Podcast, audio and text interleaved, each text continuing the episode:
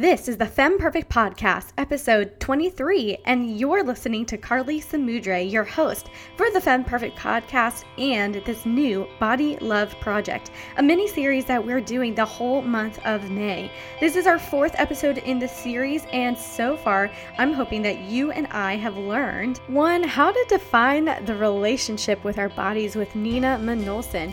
Ladies, I asked you to DTR, find out where you are in your relationship with your body. Second, we talked about the research between health at every size, learning that there is just conflicting messages in our culture about losing weight and what that actually means in regards to our health. We looked at how to be healthy no matter what body size you have and the practices that we adopt in order to have a healthy body, how to do these loving acts, Jessi Haggerty said in our most recent episode. I had mentioned that we were going to start talking about body positive families next, and I really am excited to do that. But the, our guest got sick. She's not feeling well, so we're going to have that in another time. So I just want to invite you back to that. Keep on listening. This whole month of May is going to be dedicated to helping women learn how to love their bodies again, how to respect their bodies, to not shame their bodies. Still working on that. So, this whole podcast is about helping women get past shame. The problem is, though, most people don't know they struggle with shame. I want to help you figure out if you do struggle with body shame. And here's the thing diet culture has changed since our parents' day and age, but if you have any motivation, any thoughts or desires, or buy into the message that a changed body equals a better life, you're still navigating diet culture. I'm going to give you five ways to know if you're in diet culture still. And part of this is going to be through one of Jessi Haggerty's blog posts. Uh, it's called Navigating Diet Culture and Practicing Body Love in real life. So I'm going to link that to the show notes and um, just direct you to read more about that. But I'm going to tell you how diet culture shows up for me. And then I'm going to give you two ways to start applying this in your life right now. So, are you ready? We are going to dive in together.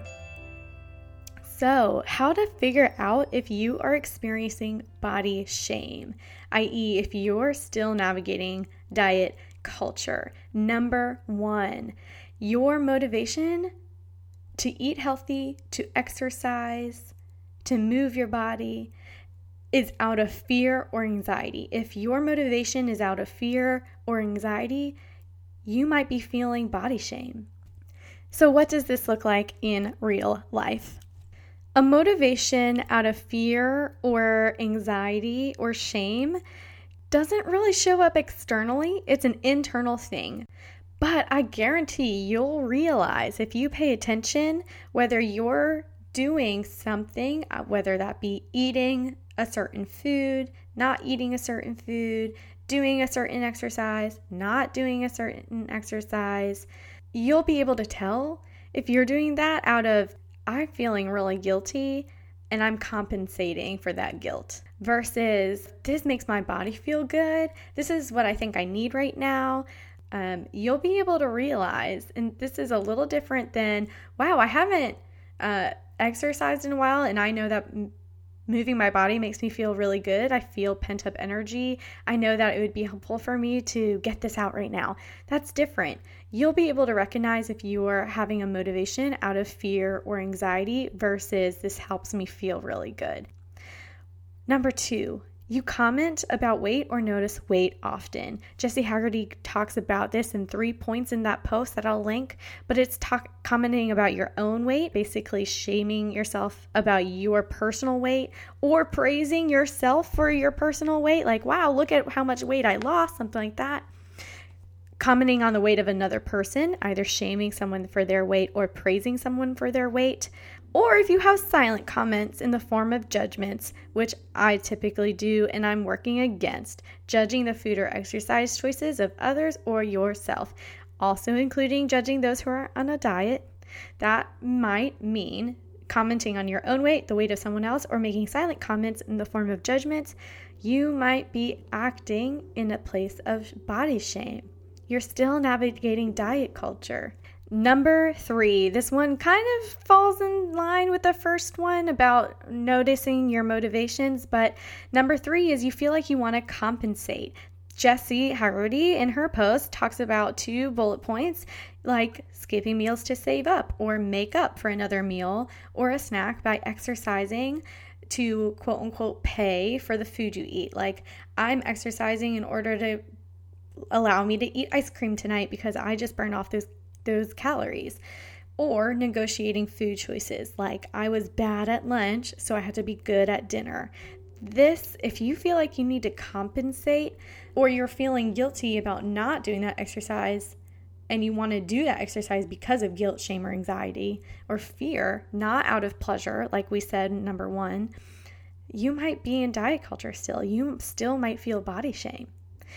Number four, you feel like you're small or want to hide. Hide your body, hide how you eat, hide what you eat, hide why you eat, hide what you do with your body. If you are participating in any kind of self harm behaviors, if you are con- restricting your food intake, if you're purging, if you feel like you want to hide anything, you might be experiencing body shame.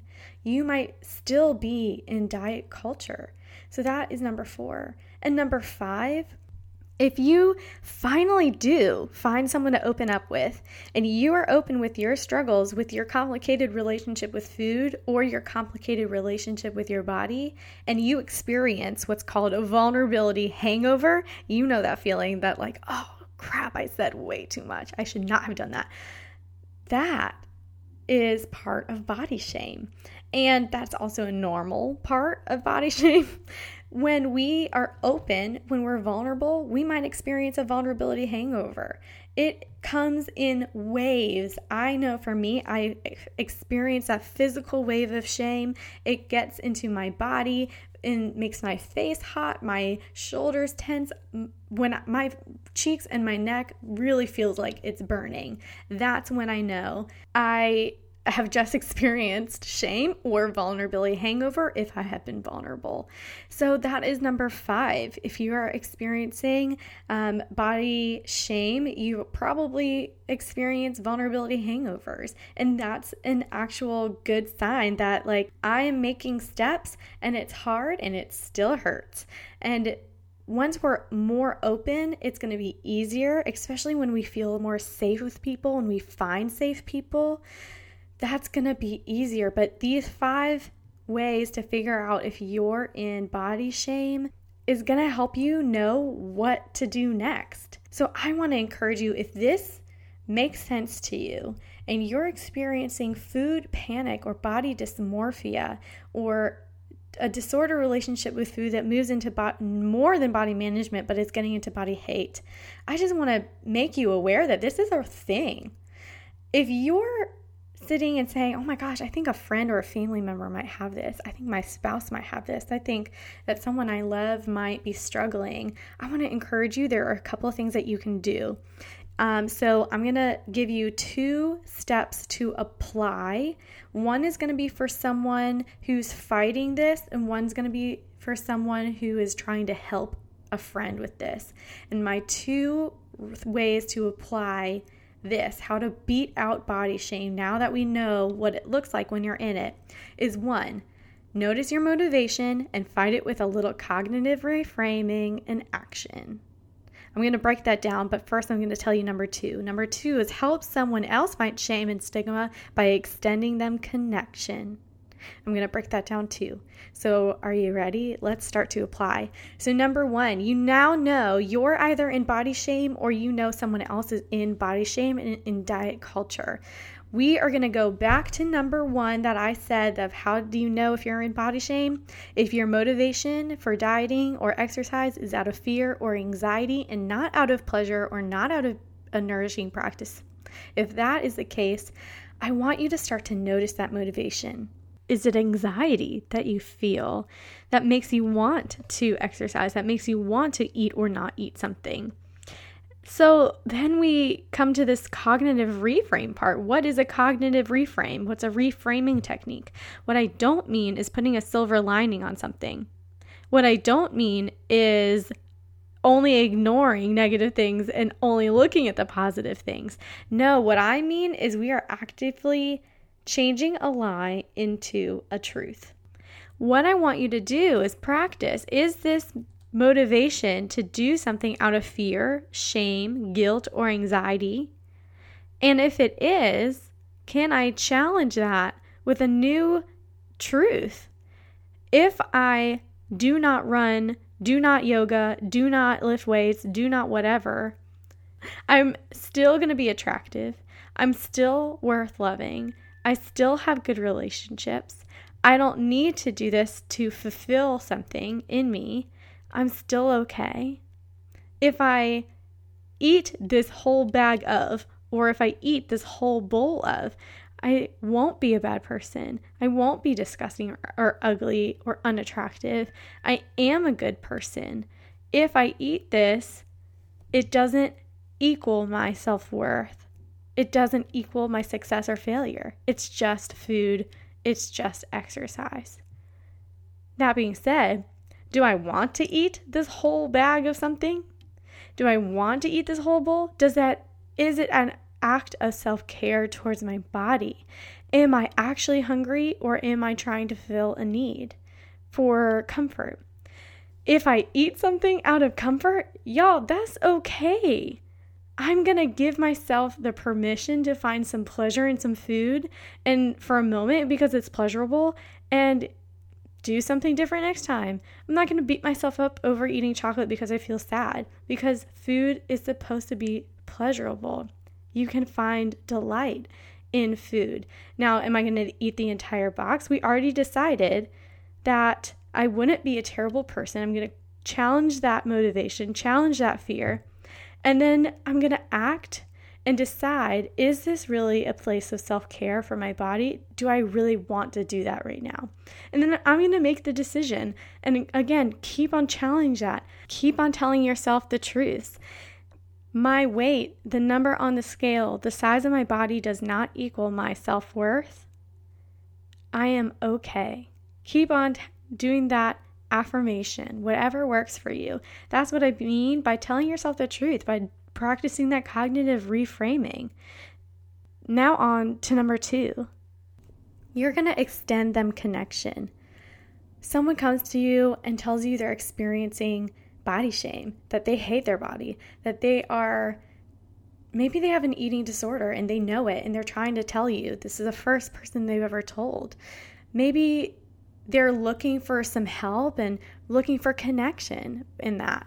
So, what you can do if someone comes to you and says that they are really experiencing body hate, body shame, or a disordered relationship with food, and you don't know what to say, this is what you get to say. You're saying, Thank you for letting me know. Even if you don't experience what they experience, you can give them a safe space to hold that there. You get to say, Thank you for telling me. How who else have you told? What you're doing there is fighting stigma. Who else have you told basically says I love that you're telling me and I'm accepting you and I'm also inviting you that you don't have to keep this hidden in the shadows anymore. If someone says, "Oh my gosh, no one, I've not told anyone this before. You're the first person." What you can say then is, "Great. Let's think of someone else you'd like to bring into this. Who else would you like to bring in your in the fold? Who else is safe that you'd like to bring to support you? Let's get a group because I may not have struggled with what you struggle with, but man, I have my own stuff and I know how good it feels to know I'm not the only one. Connection heals. That's the biggest part of shame resilience. And if you don't have the answers, listener, for this person who's coming for you, to you to tell you about their struggles, what you can do to continue extending connection is if it, maybe they don't want to bring someone else in the fold right away, you can say, I don't have all the answers, but I'm so glad you told me. And I'd love to walk with you to find someone else who does have the answer here. I don't know how to treat an eating disorder, but this girl's a counselor and she does. This girl's a nutritionist and she does. You're not saying, okay, let's fix this problem right now to get you over this hump. What you are saying is, great, let's get together with other women and talk about how to love you well not, yes, you need to be fixed. But the main thing for this application is one, noticing the motivation and fighting that fear or shame with a little cognitive reframing and some action. And two, helping else, someone else fight shame and stigma by extending connection. Who else have you told? That's great. Let's think of someone else you'd, you'd like to bring in the fold. And no, I don't have all the answers, but I'd like to walk with you to find someone who does. You're saying, You're not alone here. No matter if I've experienced this or not, no matter if this scares me or not, you are not alone and I love you and we're in this together. I'm not coming from a place of power to fix you. I'm coming right beside you to hold your hand, to hear your struggles, to offer a shoulder to cry on. I'm no better than you. You're no better than me. We're in this together. Connection heals. That's what I want us to walk away with today. And that's how we know how to fight body shame, ladies. So go back, figure out, take some inventory. Where do you stand? Where does a friend stand? Are you currently in body shame? Are you currently navigating diet culture? And if you are, do you know who to go to that is safe to go to to ask and get some help? Do you know who you want on your team to bring in the fold? If you don't know i encourage you reach out to someone who does. Again go to facebook and join my fem perfect community by searching in the kind of the search bar area, Fem Perfect Community, and you can join and join us. I want to start talking about this stuff together go ahead and hit subscribe at femperfect.com to, dis- to subscribe to my newsletter to get these tools and resources delivered to your inbox every other Friday for our Fem Perfect Friday bi weekly Shame Resilience Toolbox. Go ahead and sign up for those emails and share this episode. I want to get the word out about body shame. I want to get the word out about diet culture, and I want to start challenging the new ways our culture is saying thin equals better, do this lifestyle diet. I want to cha- I want to challenge that. That's not cool. It's not okay with me. You and I can make a change in our future. You can make a change for yourself.